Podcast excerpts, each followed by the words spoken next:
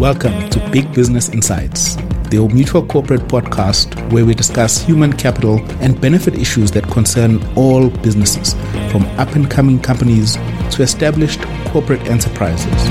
Each episode focuses on one topic to bring you insights and help you make informed decisions for your business, your employees, and yourself.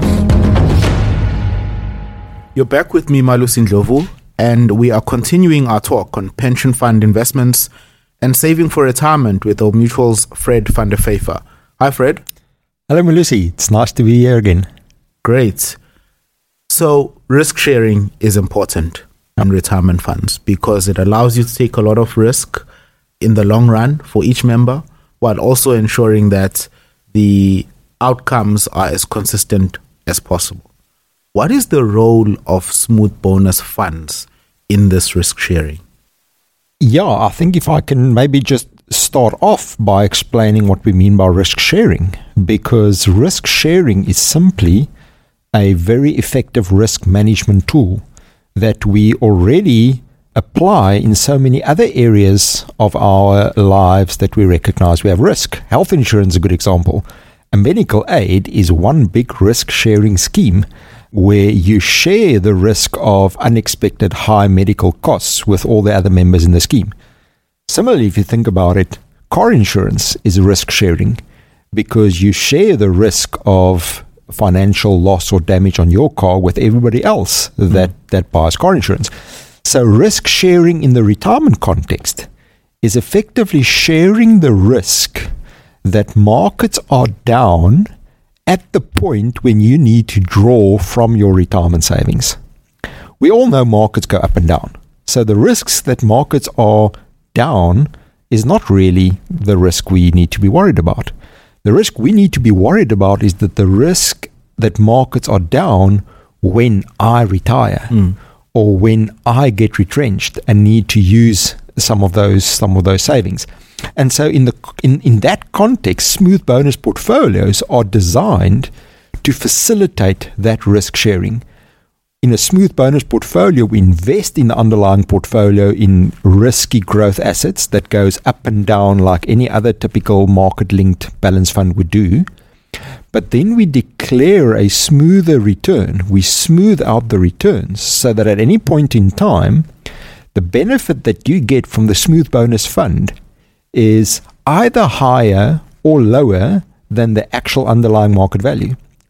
And so, if you think about it, what we are doing is we are facilitating a scheme mm. whereby all the investors in that fund share with one another the risk that markets are down when they need to draw on their on their savings. Sure, that's very interesting. I imagine for this to work, you need quite a lot of people to be sharing that risk. Otherwise, it's not going to work very well if it's just you and I.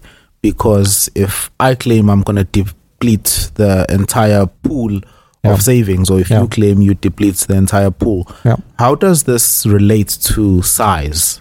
Exactly. Um, I mean, we, we can easily think about it in the medical aid um, scheme. If you only have three people in there and the one person needs a very expensive medical procedure, the premiums of the other two is going to go through the roof. And so, in the same way, to optimally facilitate risk sharing in a smooth bonus fund, you need what we call critical mass mm. and diversity of your, your portfolio. And so, ideally, what you want is you want a large amount of investors or members from a retirement fund investing in this portfolio that are distributed across the industry from different companies and different industries that will be affected in different ways by economic events and also distributed across the age spectrum so that you don't have everybody retiring at the same time. Yeah. And so while we all appreciate the value of smoothing, we also recognize that it's not very easy to do it optimally. You need critical mass. You need to have a large diversified book and then it almost becomes like a snowball effect where the momentum builds and you end up in a very well run, uh, established smooth bonus portfolio. You know, as you're talking, Fred, it sounds a lot like the old defined benefit world in some sense. I know mm. it's not exactly like that. Mm. How is this different or the same to Mm. the defined benefits world of retirement funds Mm. and compared to the defined contribution world of retirement Mm. funds, which we are going into? It is the same while also being very different. And let me let me maybe explain that in this way. I love history um, when it comes to the history of our industry Mm. and how things developed. So, if you will indulge me for a moment, back in the 80s, the predominant way of providing for people's future income needs in a pension fund or retirement system was through what was called defined benefit retirement funds. And effectively, what a defined benefit retirement fund was, was that you worked for a company, the company paid your salary to provide for your monthly income needs, but at the same time, contributions were made that then guaranteed you a certain income when you retire on a fixed formula based on years of service or mm. years of contribution. Hence the name defined benefit. The benefit benefit the was income. defined. Yeah. As long as you contribute for the period of your active working life, your benefit was defined. Now, how did they achieve that defined benefit outcome? It was by investing appropriately in assets that deliver sufficient amount of returns, but then managing that risk. Mm. Because even though the benefit was defined, the underlying investments were still volatile. And so, what it effectively resulted in was the principle of sharing investment risk amongst all the members of a defined benefit fund, as well as an employer coming and providing an ultimate guaranteer of last resort, if we can Mm. put it that way, by Mm. guaranteeing that benefit. For various reasons that we don't have time in this discussion to go into, there were problems with defined benefit funds. I'm not saying, you know, it was the silver bullet. You know, for one, the liability that that guarantee placed on an employer's balance sheet was highly problematic um, and could sometimes dwarf their financial results or completely skew the financial results because of the need to provide for that future liability. And so, for that and many other reasons, in the industry, we saw a shift towards what we now know as the predominant way of saving for retirement, which is defined contribution funds. Mm.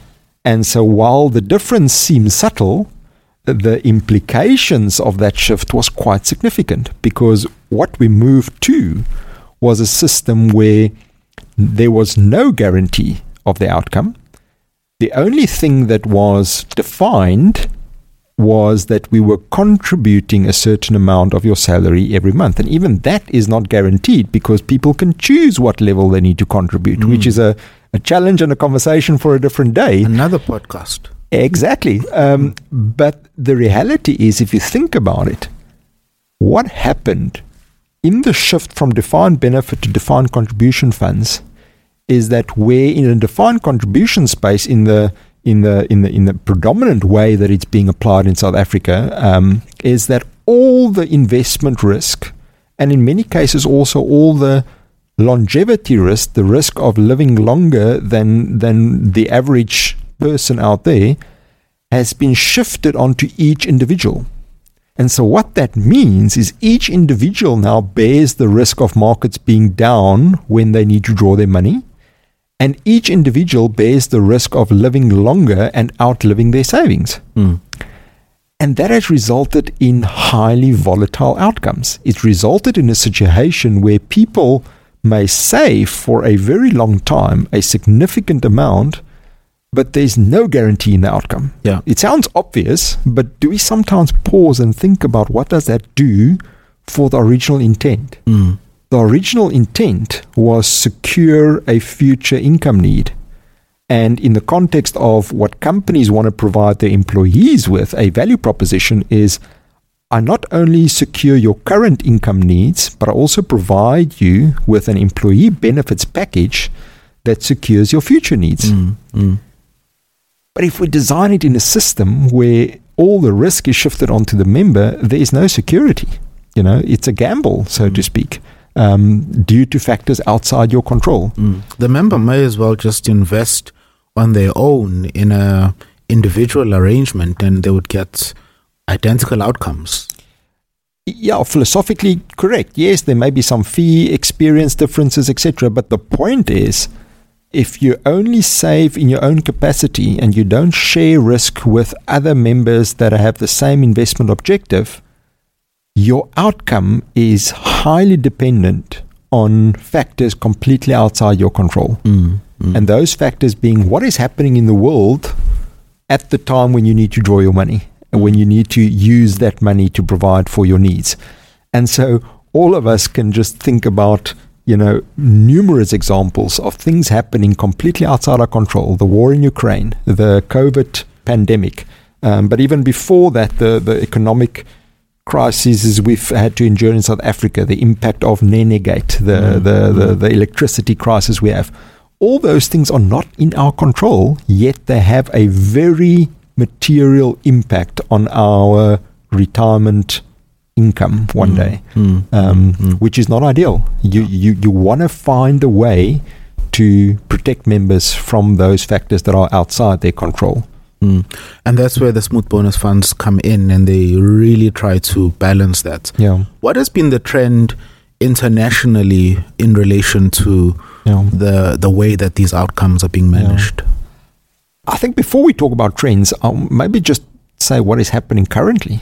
Um, and I don't want to over dramatize this, but I think we are in for a rude awakening in the sense that, you know, as we shifted from defined benefit to defined contribution funds, not many people fully appreciated the implications of that. That's right. You know, so many times you speak to somebody on the street and you ask them, do you have a secure retirement plan in place? And they go, yeah, I work for a company, I've got a pension fund.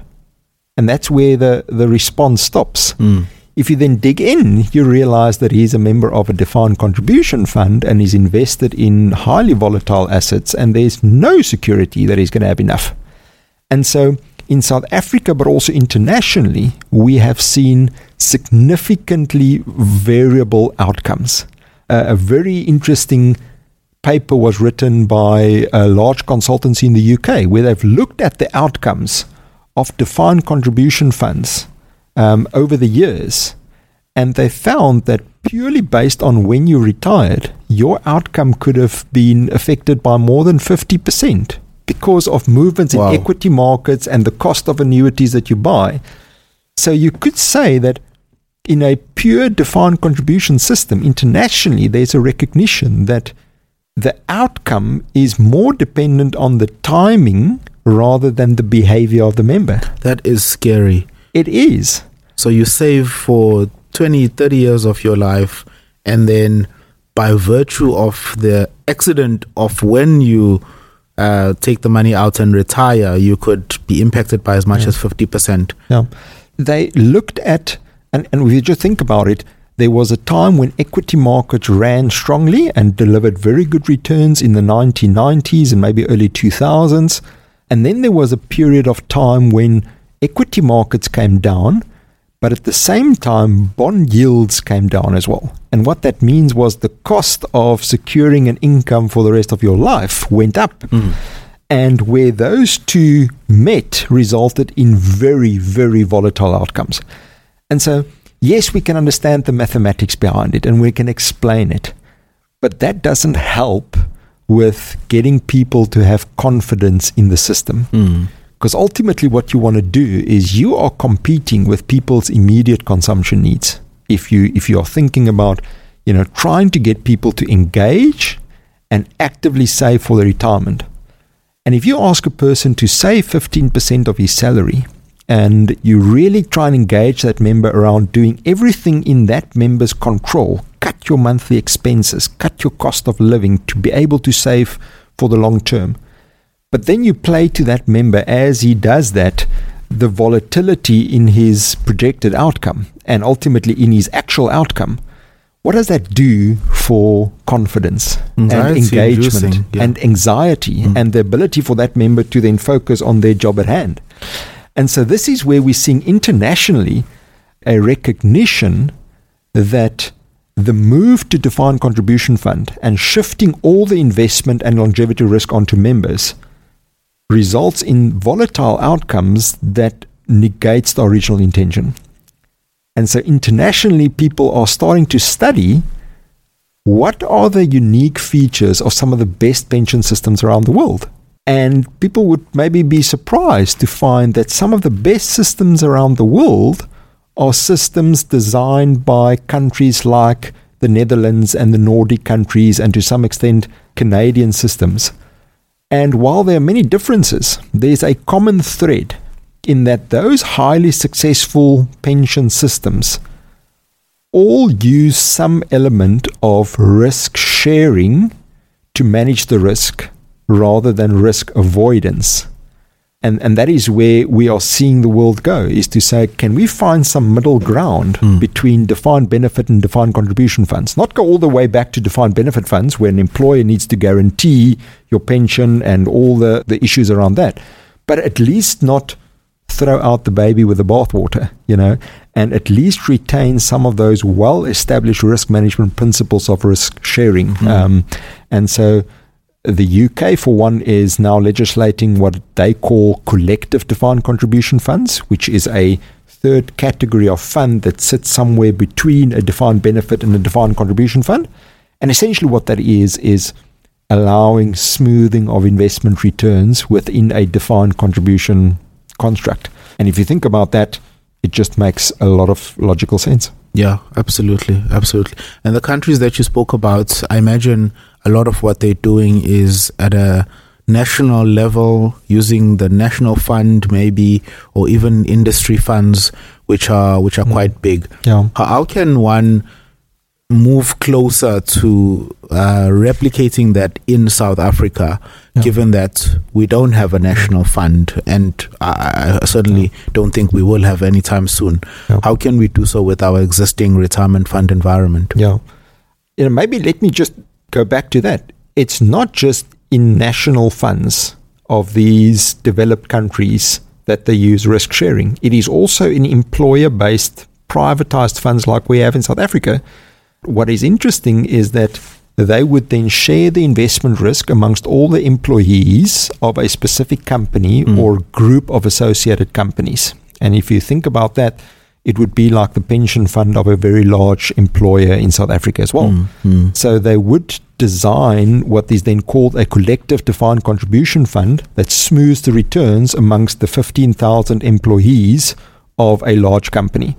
I think the most current example is the Royal Mail in the UK is a very, very large company um, with thousands of employees and they've created their own collective defined contribution scheme, which is the defined contribution fund in the sense that there's no guarantee around your benefits, mm. but at least they share the risk.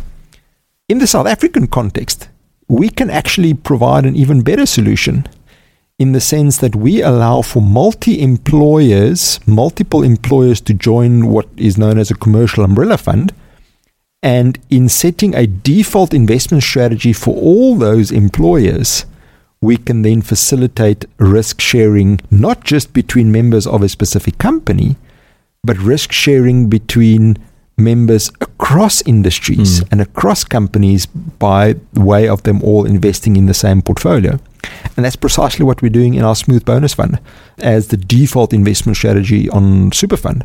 So, you know, in a way, what we've been doing in Super Fund for many years already and continue to see as the most optimal way of investing retirement savings as a default is building a very large collective defined contribution fund mm. across employers mm. and, and, and, and members in South Africa. Mm. Size matters, diversity ma- matters, yeah. and you're able to achieve that in these large, open, multi employer umbrella funds. Yeah.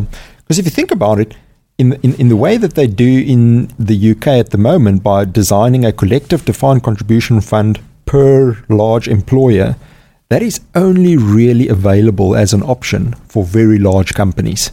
Whereas the way we do it in South Africa, if you share that risk at a portfolio level, like what we're doing, you can allow small or medium sized employers to also participate in that risk sharing with other employers in the same way, which is actually even better. And that allows for more consistent outcomes um, amongst members. I want to touch on the role of guarantees within these smooth bonus funds, mm. uh, Fred, mm. because they also have guarantees as well, which provide yeah. an extra layer of protection. How do guarantees play a role within the funds? Yeah. yeah.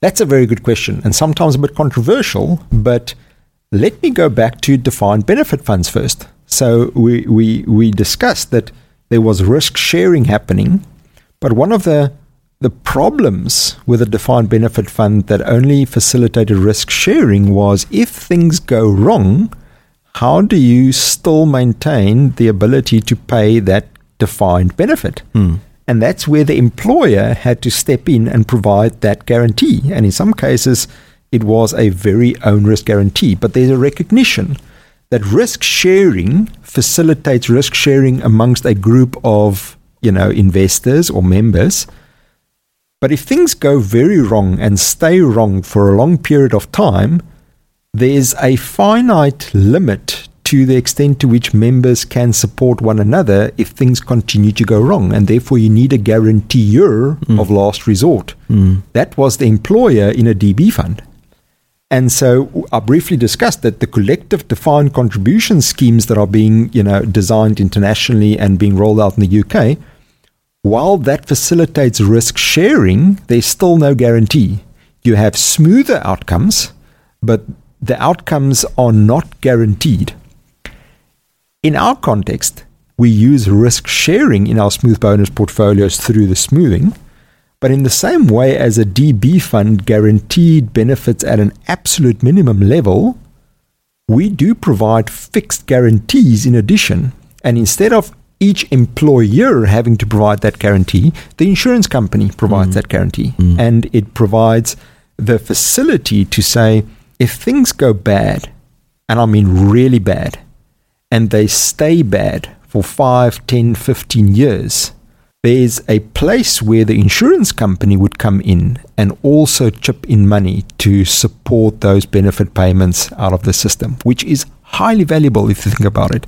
So often, people argue that yes, is there really a value in the guarantee because markets go up and eventually, or markets go down and they will go up again? But we so easily lose sight of, you know, situations around the world. And the classic example is Japan, but it's not only Japan, where you can have a severe downturn in your investment markets in general without an immediate recovery thereafter. Mm, mm. And if that period extends for a number of years, there's a possibility that even risk sharing will not be good enough to maintain benefits. And that's really where, where the guarantee becomes highly valuable. Thanks, Fred. This is fascinating. As always, we can uh, spend a lot of time talking about this. Thank you very much for coming through. Thank you, Malusi. I really enjoyed it. I've been talking to Fred van der Vyver. He's the head of Old Mutual's Smooth Bonus Funds as well as the head of Old Mutual's Superfund Umbrella, South Africa's largest open multi employer retirement fund. Follow the Old Mutual Corporate Big Business Insights podcast and toggle on notifications to be alerted when a new episode is live, with more expert discussions aimed at making running your business just a little bit easier. To find out more about Old Mutual Corporate, visit oldmutual.co.za forward slash corporate. Old Mutual. Do great things every day. Old Mutual Life Assurance Company South Africa Limited is a licensed FSP and life insurer.